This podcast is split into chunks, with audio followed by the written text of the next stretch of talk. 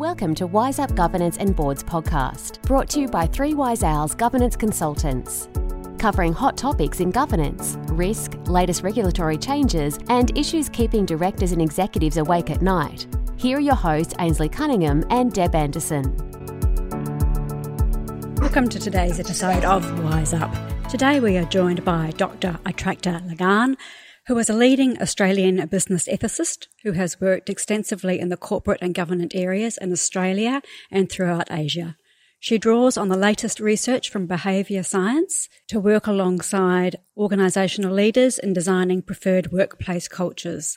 She has focused her attention on developing the social infrastructure necessary to embed risk management to enable governance and accountability to become a shared responsibility throughout an organisation. Attracta has worked alongside the leaders of many major enterprises in Australia and Asia, helping ExCo teams measure and benchmark culture, draft organisational values, and engage all organisational members with their ethical accountabilities. She is the Director of Managing Values Pty Limited. She has a PhD in Sociology and Ecology and a number of publications, including Why Business Ethics Matters, 3D Ethics, Ethics of AI white paper, business ethics white paper, and over 40 articles in professional magazines. Welcome, Attracta. Oh, thank you very much for having me. Thank you for joining us. So, tell us a little bit about um, your business ethicist um, behavioral culture. Okay, so um, behavior science, which so often ethics is approached from two from two um, directions. You can either approach it from philosophy, and many people focus on morals. Then the morals of individuals and the character of the individual, and if you can get the right person, then you'll get the right culture. Behavior science comes out from a different approach. It says, well, actually, the organizational context is more important than the character. And the science shows us that people will actually change their value system if they find themselves in a context under pressure. So we say if you want to change organizational behavior, change the context first and then start working on the individual character. It's just a, it's a different approach, but ours is based on science as opposed to philosophy. And how do you find um, organisations engaging with that type of method? Well, organizations that are in it for the long term engage in it because, uh, first of all, they, measure culture and they benchmark year on year improvements against measured indices. So those organizations, particularly organizations with valuable brands, will make that investment because it's not a short term fix. Um, organizational culture is really dynamic. Every day, um, every time a person comes into an organization, they're either changing it, they're challenging it, or they're reinforcing it. So it's never it's never uh, a status quo. It's always changing. So you have to be measuring it all the time. And then when you have that measurement, you've got to be holding leaders accountable in each of the areas to say, well, have your met- metrics improved year on year? So back to your question, I find large companies with um, valuable brands get it immediately. Uh, especially when they're working across Asia, because they recognize that it just takes one little country to damage the brand name. So they make sure everyone knows that that that uh, they carry the um, the values of the brand, no matter which country you're operating in. Here in Australia, um, it's been. I think the Australian marketplace has been dominated by philosophers and this idea that it's all about the you know the character of the individual. Whereas the science tells us none of us are as ethical as we think we are. Um, in fact we're predictably irrational. Um, the great thing about behavior science is that uh, it's a relatively new science. It's a combination of psychology sociology um, evolutionary science but already it's won three Nobel economic prizes, and I stress the economic prizes for its practitioners because it's proved to be so valuable for business. So, for example, Richard um, Thaler, he developed nudge theory, which is now used in every government department around the world, and many of the large corporates use it. And basically, uh, that premise is, is that people make irrational choices, but you can nudge them to make choices that are in their best interest. Uh, so you can have that organizational intervention. Then Elinor Ostrom, she won the Nobel Prize um, because she showed that far from the assumption that we're all actually competitive with each other, we're actually pro-social. We actually want to collaborate. We've come out of, you know, uh, working in groups and tribes. So we're predisposed to be social. And that's never been more obvious than in COVID 19 when we saw the nurses and the doctors and everyone stepping up and volunteering to help people, uh, despite the obvious costs to themselves. So business is often based on that erroneous assumption that it's all about um, extrinsic satisfaction. You've got to reward people to do the right thing. But in fact, you don't. You just actually have to say to people, look, if we all work together and you are naturally predisposed to be pro social, we can together build this culture where we can all benefit. So it's, it's a very different approach. And then the last Nobel Prize was won for uh, was won by mm, I'm trying to think of his name. Anyway, his was again for bringing psychology to economic decisions, and that's where behavioral economics came from. Basically, the idea that you know, well, not the idea. The science tells us we're not rational big people. We're actually highly emotional, and we have to take that into consideration. People don't make decisions in their best interests they make decisions out of various other frames. Maybe it's loyalty to family members. Uh, maybe it's that they're tired and they're under pressure. So we can't assume that people are logical. It's a very different starting point. Yeah. So, from your from a behavioural science perspective, what sort of influence has social media had on cultural, ethical culture, on organisational culture? Yeah. Well, it's it's sort of like it's the last tearing off the corporate veil. Now people can look into organizations. So when you have organized, when you have media sites like, um, uh, what's the one where you can rate every organization, your employer, you can look up immediately and see uh, are they a good place to work for?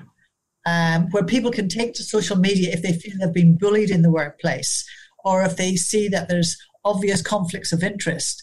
So social media to that extent has enabled a speak up culture, which, which wasn't really available uh, and isn't really available for a lot of organizations. On the downside, there's lots of downside as well. Uh, social media um, has made organizations very vulnerable.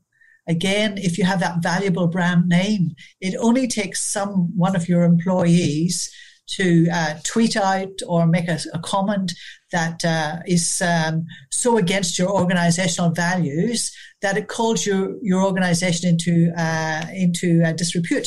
We saw that in, uh, I don't know if you know the case of the young lady walking her dog in the car park in New York. And a black guy asked her to put her dog on a lead.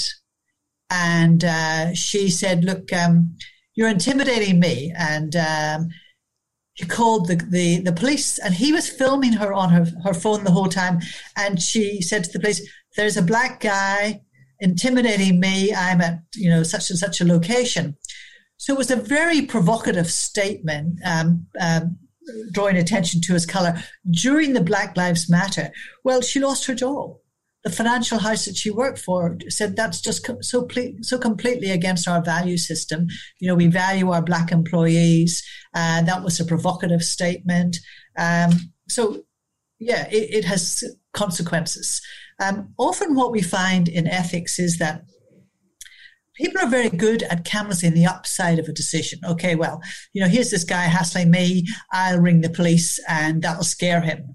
Uh, but what they don't canvass is the downside. Oh, well, the wider context is we're now in this moment in American history where Black Lives Matter matter. And I could be seen as being racist and provocative here. And I could maybe lose my job. And I could, you know, bring uh, my organization, uh, media attention to my organization. So didn't canvass the downside. And that's how we slip over the line. We only canvass the upside and the, the downside of a decision is always the ethical dimension. So we need to be canvassing that as well. So, with the canvassing the downside, is that something that uh, you take into account when conducting behavioural science uh, in organisations? Yes. What, what? So again, that's a nudge. If you use an ethical decision-making model, it's a nudge to think much broader about the decision you're making. Again, if you look at the global financial crisis, basically the financial industry was only canvassing the upside. You know, we'll develop these very sophisticated products, we'll be able to sell to new people in new markets.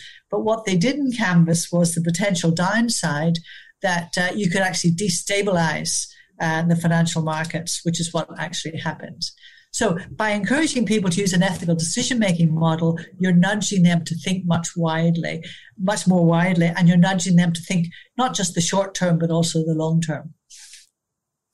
What sort of changes are going to have to occur in ethical culture because of COVID?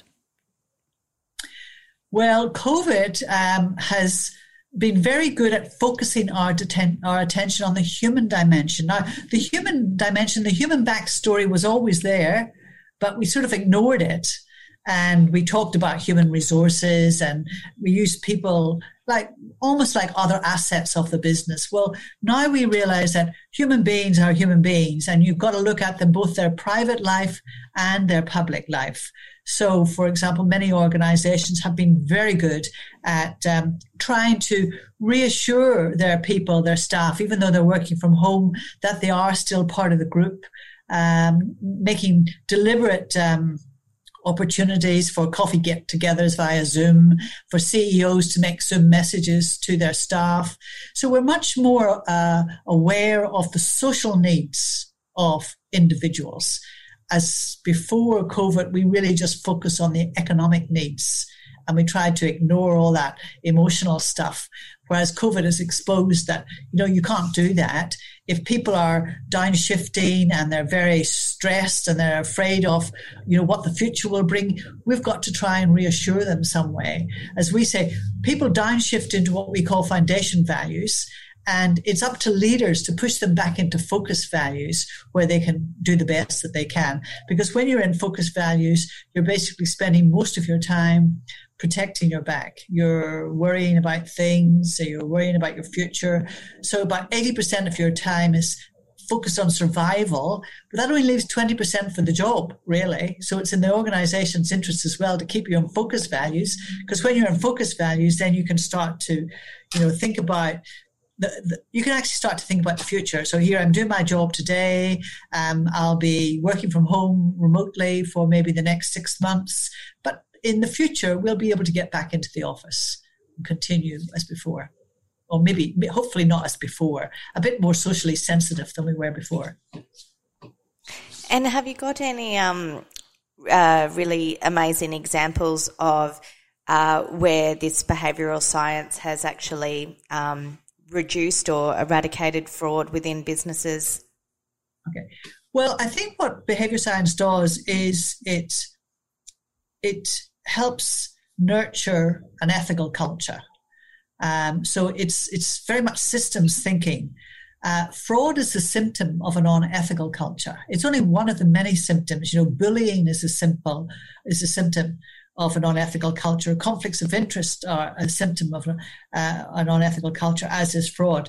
So when you start, when you start from the, the, the beginning premise, leaders can design an organizational culture to make it as easy as possible for their people to do the right thing. You start to eliminate fraud. So, for example, in fraud's specific case, almost, oh, well, just over 50% of frauds are actually um, management is alerted to them by the employees, not by the external auditor, not even by the internal auditor, by employees, sometimes anonymously and sometimes not. So organizations are dependent on the pro social orientation of employees to warn them about uh, possible frauds. Now, the more you can engage with people and their pro social orientations, the sooner you'll actually get alerted to those things that are happening inside the organization. So the challenge for organizational leaders is to design a culture where it's as easy as possible for employees to raise issues of concern. Um, typically what happens is that people raise issues of concern and managers don't know how to respond to it because they haven't been promoted for their um, personal skills. They've been promoted for their technical skills. And so they might say things like, well, you know, um, oh, it'll sort itself out, or don't burden me with this. So they don't take the appropriate action at the right time. So when you design a culture uh, purposely, you, you design it from the perspective the employee is going to raise the fraud issue with their manager first. We know that from the science. So, how do we train those people to respond appropriately so that the message gets heard, so that the organization learns very early where, where things are unraveling? And it's all about organizational learning. We say don't focus on the person, focus on the context. Develop that context. So, get away from the blame game. Say, how did the system fail its people rather than blaming the people? I was reading um, one of your articles, and I think you referred to the 2018 Ernst and Young report about people's reluctance to, or to sort of still um, lodge whistleblowing. Yes. Complaints. Yes. Yeah. It's part. It's part and parcel, isn't it? It's just a yeah. a lack of. Well, it is, but you know, I I think that it's a challenge for leaders. Leaders need to encourage that they need to even managers if, if everyone sat down with their group every week and said um, now what are the issues you've faced this week? Because we know you'll be facing issues because there's all these competing tensions between the organization's values and getting the business done and getting the output. So we know those tensions are there. Where were the tensions for you this week? Where were the things that you find challenging? So it starts at the top. We say, you know, culture is the length and shadow of the people at the top. So if they're not asking those questions, they're not signaling, which is what people, you know, listen with their eyes. So they're not signaling to people it's okay to, to bring up these issues. So that's the challenge for leaders to start asking those questions on a regular basis. And sure, in the short term, it's going to present many issues, but in the long term, it's not. It's going to give you a very sustainable culture where you will be forewarned of any issues before you read about them in the media or someone tells you someone's talking about it on a chat line or a Zoom. Because that's the thing, you, you know, you, it'll, if you can't talk about it inside the organization, people are going to find a way to talk about it outside the organization. And you want people to talk about it inside the organization. So you get to learn first and then you can fix it. Yeah. So, from a, um, I guess, a risk management perspective, Attracta, and this might not be your field either, but it, it may be just sort of prompting some thought as listening to you here. Um, when organisations don't know what they don't know in terms of um, lead indicators for whistleblower complaints and um, you know measuring culture in an organisation around breaches of code of conduct and engagement surveys and all those sorts of um, things that have kind of made their way into this space. Um, what are the other sorts of things that organisations could be doing from a kind of like a proactive approach to this sort of area? to me, the most critical thing is you must be prepared to measure your culture because you can't manage what you're not measuring. Um, and often engagement surveys are taken as a substitute for measuring culture, but they don't measure culture. And engagement surveys can be um, can be influenced in all sorts of ways. So I'm not a big fan of them. When you measure culture, what you're doing is you're saying the organization says this is our values and these are the behaviors we reward. And then you go into an organization and you ask people at every level, how do you experience this organization against those? Uh, is it is it is it a safe place to work? Is it somewhere you would uh, you you would recommend to your friends? Um, is it um, somewhere where you feel you can do your best work? So you're always measuring that gap between the organization's espoused values and how things happen, the informal culture, between, the formal culture and informal culture. And then what leaders do is they close that gap because they recognize that in that gap is all the toxic behaviors that you find the bullying, the fraud, the conflicts of interest. So the more you close that, gap. And many organizations are really good at doing this. Um, one of the most famous is probably um, Zappos. And Zappos is an online shoe manufacturer. Do you know them? No. So Zappos is, is well, they've just been bought out, I think, by um, PayPal, but they were, or Amazon maybe, but they were America's number one online shoe company. And they value their culture so much that when they get new recruits, they put them through a four week induction period. And after that four week induction period, they offer them $5,000 to walk away if they feel they cannot sign up to the organization's standards and values. That's how much they value their culture. So rather than let someone come in and start to undermine and compromise and do things their way rather than the Zappo way, they're prepared to give them $5,000 to walk away. That to me is a symbol of uh, an organization that understands the true value of their culture. And of course, they're number one in their industry. And if you look at any of the employers of choice, you'll find that they are measuring culture and managing culture, and it pays off in that high performance culture you can't really get a high performance culture unless you measure culture. Yeah. I hope that answered your question. Yeah, definitely. Have you seen any really good examples of a um, culture turnaround? Cultural turnaround. Um, I'm trying to think now quickly. Uh, cultural turnaround. Well, there's an organisation I work for uh, where, without naming names, uh, it was part of. Uh, yeah, without naming part of the whole GFC uh, debacle, and it was a big insurance company, and so it was cut off from its American parent because the Americans said, "We will bail out the American arm, but we're not going to bail out basically the rest of the world." So this organization then decided to float and became an independent uh, IPO, independent organization. And they learned the lesson from the GFC. They said, you know, we've really damaged our reputation in this industry, or this industry's really damaged our reputation. We only have one chance to get it right again. And so from, from day one after the IPO, they started measuring their culture. And they've been doing that for the, for the next, for the last 10 years. And there's been a huge, you know, turnaround. Well, not only are they the third biggest uh, financial company in this area, but they're the employer of choice so there are there are many benefits to it.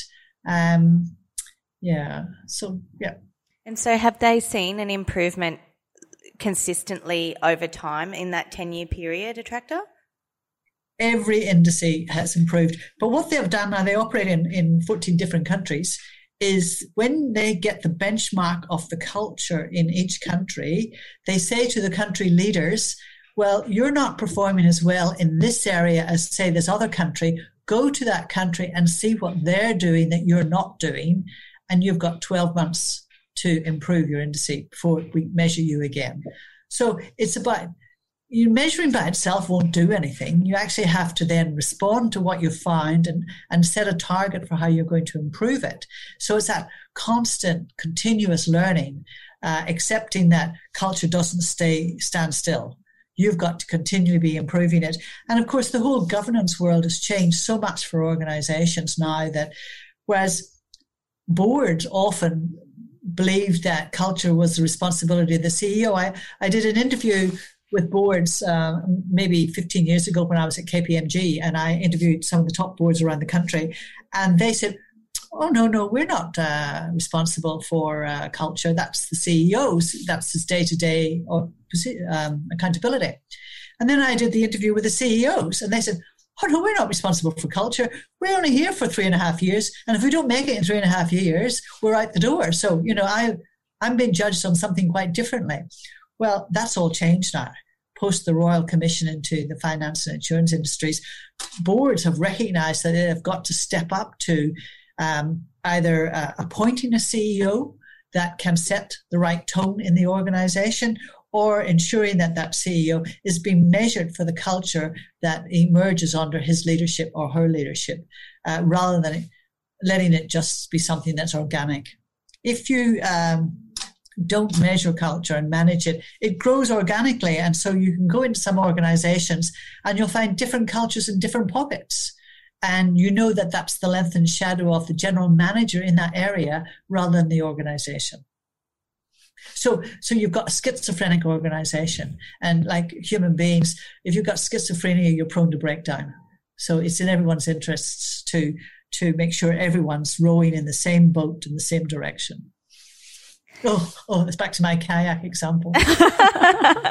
Great analogy So you briefly touched on before around um, incentives and um, that uh, you know not incentivizing in terms of um, sort of dangling that carrot out in front of employees, but creating yes. the culture as a whole.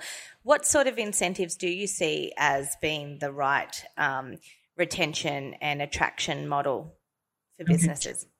So, of course, it depends on the area of focus of the organization. If you're a not for profit or if you're a for profit, for profits need to question the assumption that people are only extrinsically modified.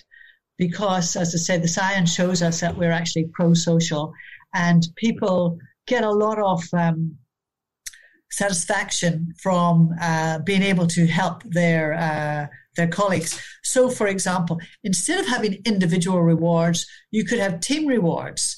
So you could have team members uh, nominate which team member has contributed the most.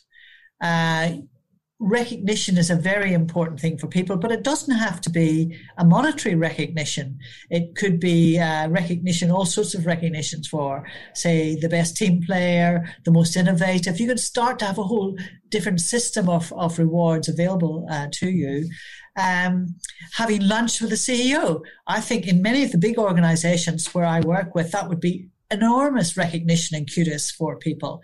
Um, being able to sit in on an exco meeting, the more people can see how the system works, how the whole of the organization works, the better they can actually perform. And those are all symbols of recognition. Um, the uh, so of course you can have monetary incentives, but the monetary incentives could be shared uh, throughout the department. Um, getting people to recognize each other um, is another way of rewarding people. People basically come to work and they want, they come to an organization to work because they want to be part of a bigger story. And we often don't give them that um, that benefit by talking about the bigger story and how that person is contributing to the success of the bigger story story so that we get this hierarchical thing where oh no the people at the top are really important and i'm not really that important. But that syndrome doesn't have to exist. Everyone contributes to an organization's success. So recognizing that is one of the biggest rewards that you can give people. I think that's a great idea about the um, executive committee because they can just go in there and sort of express their views and um, views of people that maybe report to them that don't usually get to that sort of level. Yes. Uh, so, so I missed that question, Deb. Did you ask me a question? No, no. I was just saying I think it's a great idea. Oh. What you said about them maybe going to an executive committee meeting as as a reward for their. I know, and it would actually benefit the organisation so much because those people. I mean, leadership's at every level.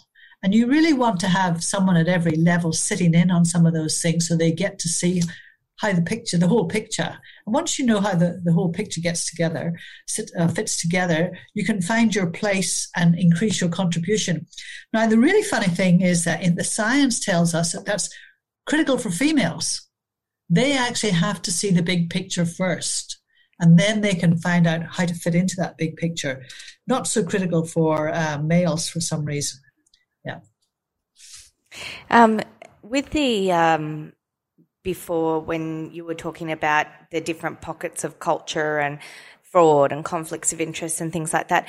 Is there, um, when you go into an organisation, do you conduct a cultural audit or and how does that work? Yes, yes, it's a cultural audit.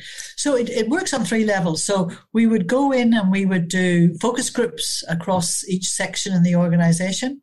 We would do one to one interviews with the leadership team because what we're trying to see is there a shared idea, a shared success formula for the organization? Because believe it or not, when you go into the leadership team, you can, people often assume that everyone thinks like me. And the first thing that we discover when we do a cultural audit at the top is that not all the leaders are thinking in the same way. So you've got your cross section uh, workshops, focus groups, you've got your individual one to ones, and then we do an electronic diagnostic through an organization. So um, the last organization we worked with had 135,000 employees. So there's no way we were going to be able to do, um, you know, focus groups with everyone. So we did focus groups um, a, representative sample of the organizational size. We did the one to ones with the EXCO members, and then we sent in an electronic survey. And so we're comparing those three sources of truth, basically. And what you find often is that the view from the top is much rosier than the view from the bottom. Um, and then you've got a different view in the middle. And then what you do with the results is that you feed it back to each of those three groups.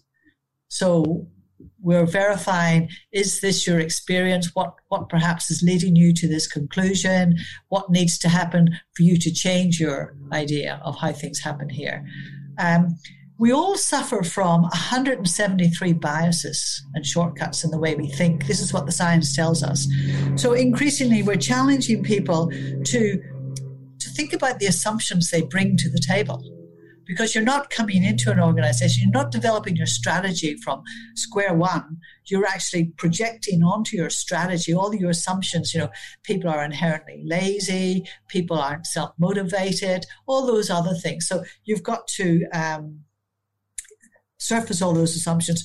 So, for example, uh, the science tells us most people see themselves as ethical we actually see ourselves as ethical people. So when they're forced to do e-learning, e-learning ethics training programs, they dismiss it as not relevant to them because I'm an ethical person.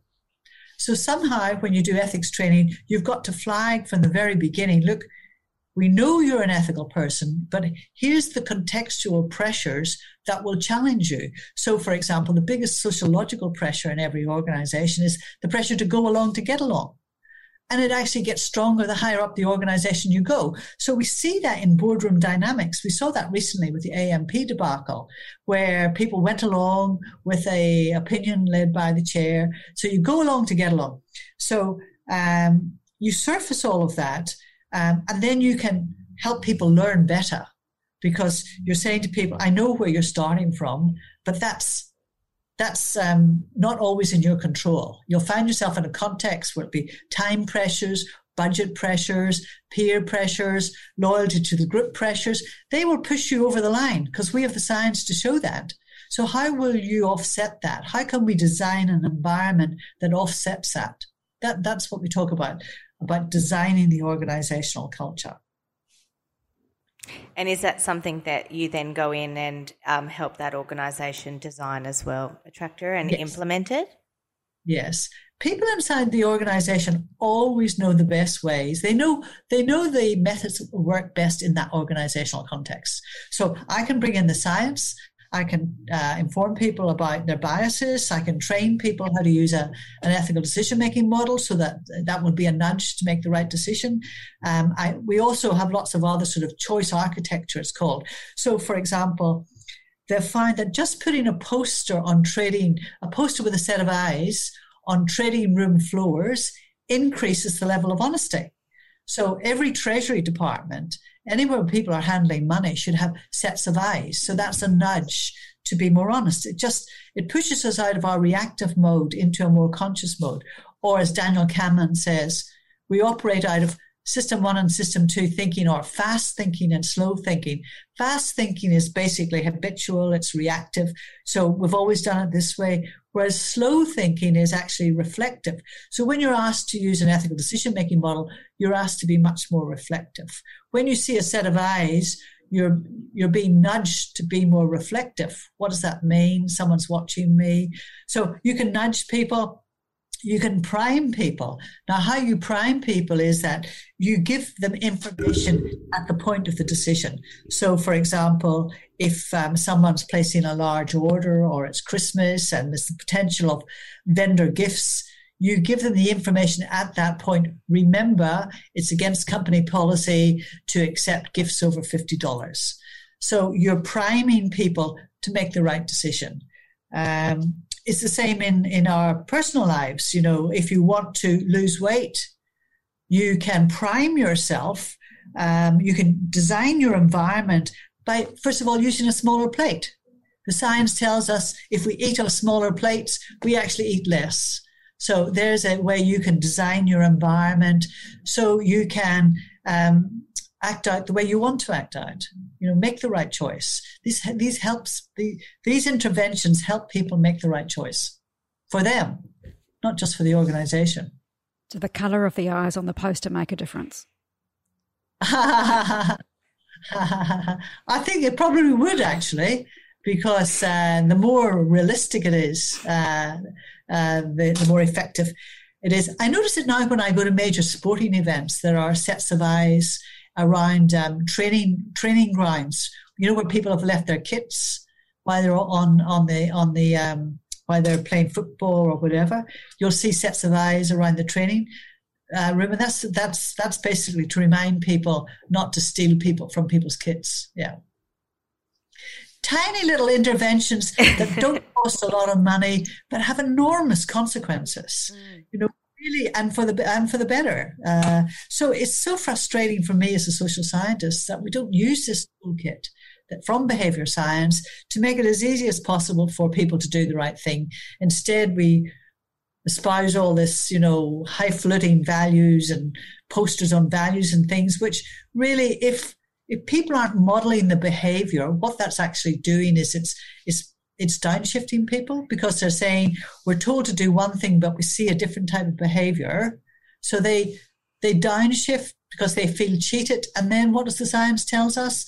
Because they feel cheated, they cheat the organization. You've set up that dynamic. So you want to stop people cheating the organization, you've got to stop cheating them. So, in large organisations, obviously, it's a more complex business model. Can be, yes. you know, you mentioned before 135,000 employees for one of them. Surely that's, you know, quite a large turnaround type strategy, especially where there might be a poor culture or a toxic culture that's been um, sort of evolved over time. For small to medium enterprises, is it something that um, you know, sort of what are the top three things that they could be doing now that might help um, sort of cultivate a culture that grows over time that um, is the right culture from the beginning? Yeah, but I'll go back to the big. So again, the science tells us the micro and the macro are interdependent. So you work on the micro level, every GM works on their area, and the macro fixes itself. So it's the same with small companies. So you begin with step one, the organization, no matter which size, is the length and shadow of the people at the top. So, what is the behavior I'm role modeling? Now, this is challenging because leaders are going to have to go and ask their people, what is it that you see me role modeling? What are the messages I'm sending you? And are they the right messages? You know, is it, or is it that you're under pressure and you're operating out of system one thinking you're just reacting because you are the message. So get your message right and then align your behavior to your message. So that's the most important thing. The second thing would be um, so first of all, you have, there's that, but then to even do that, you've got to ask for feedback. So asking every every person that says they're a leader or that that have people reporting to them should be asking for regular feedback. Because otherwise we're blindsided. It's the only way we can actually learn about ourselves and our impact is if we get that feedback. So modeling the right behavior from the top, making sure that it's an organization that seeks feedback so it can learn and improve, asking how the systems can be improved. How can we make the system better so that you can perform better? That's the equation. so everyone asking that question of the of the teams that they lead, and then lastly measuring it. You know, I don't care. We we have done uh, cultural audits for lawyers, a twenty a twenty person uh, law firm, you will know, being both lawyers, that often law firms are like 20 little different businesses inside under the one banner. So how do you align those 20 small businesses together under, under the brand name? So um, measure measurement is very important. So uh, role modeling, starting at the top, uh, uh, role modeling, asking for feedback, measuring, and accepting that you can design your culture. Culture, if you don't design it, it will design you. That's that's basically the bottom line. If you're not designing culture, it's going to shape you in many ways because the context will push you in many ways. So there's your challenge. About putting ego aside, really, isn't it? Yes, yes. Uh, and look, the great thing is, most people want to do the right thing. The leaders want to do the right thing. They want what's best for their organization. They want what's best for their people. Here we have a new toolkit in behavior science that says we're going to help you do that. All you have to do is use the science. Stop going on your assumptions. Stop acting out of your biases. use the science and design a culture that suits your business context and suits your people. Fantastic. Well, um, Deb, did you have any more? I was just going to say, if anybody wants to get in contact with you, Attracta, where can they find you? Oh, yes. Um, so our website is www.values, V-A-L-U-E-S dot com dot au. And we're all on there. So it's values.com.au. Love to hear from anyone if they're interested. Fantastic. And we'll include all your contact details in the show notes and everything like that as well. Thank you very much for having me and listening to my story. no, thank you so really much for coming on today, Attracta. We've really enjoyed it. And is there any Great. sort of top three, any sort of top tips you want to leave our listeners with before you go today? Um, well, uh, the, the ethical dimension is really quite simple. All you have to do is ask yourself, am I having a positive impact on people or am I having a negative impact on people? Because we're never neutral. And then if you accept that that's the ethical dimension, the potential to negatively impact on people, then you can start to think about what's the alternative avenues open to me to minimize that, that negative impact. But don't say you're not impacting on people. So ethics is really that simple. Am I part of the, the positive story or am I part of the negative? And hopefully everyone will step up and say, I want to be part of the positive story. Thank Fantastic. You. Thanks, Attracta. Thank you very much. That's all for today. Until next time, happy podcasting. And remember, if you're enjoying the show, check out our other episodes and all things governance at www.3wiseowls.com.au.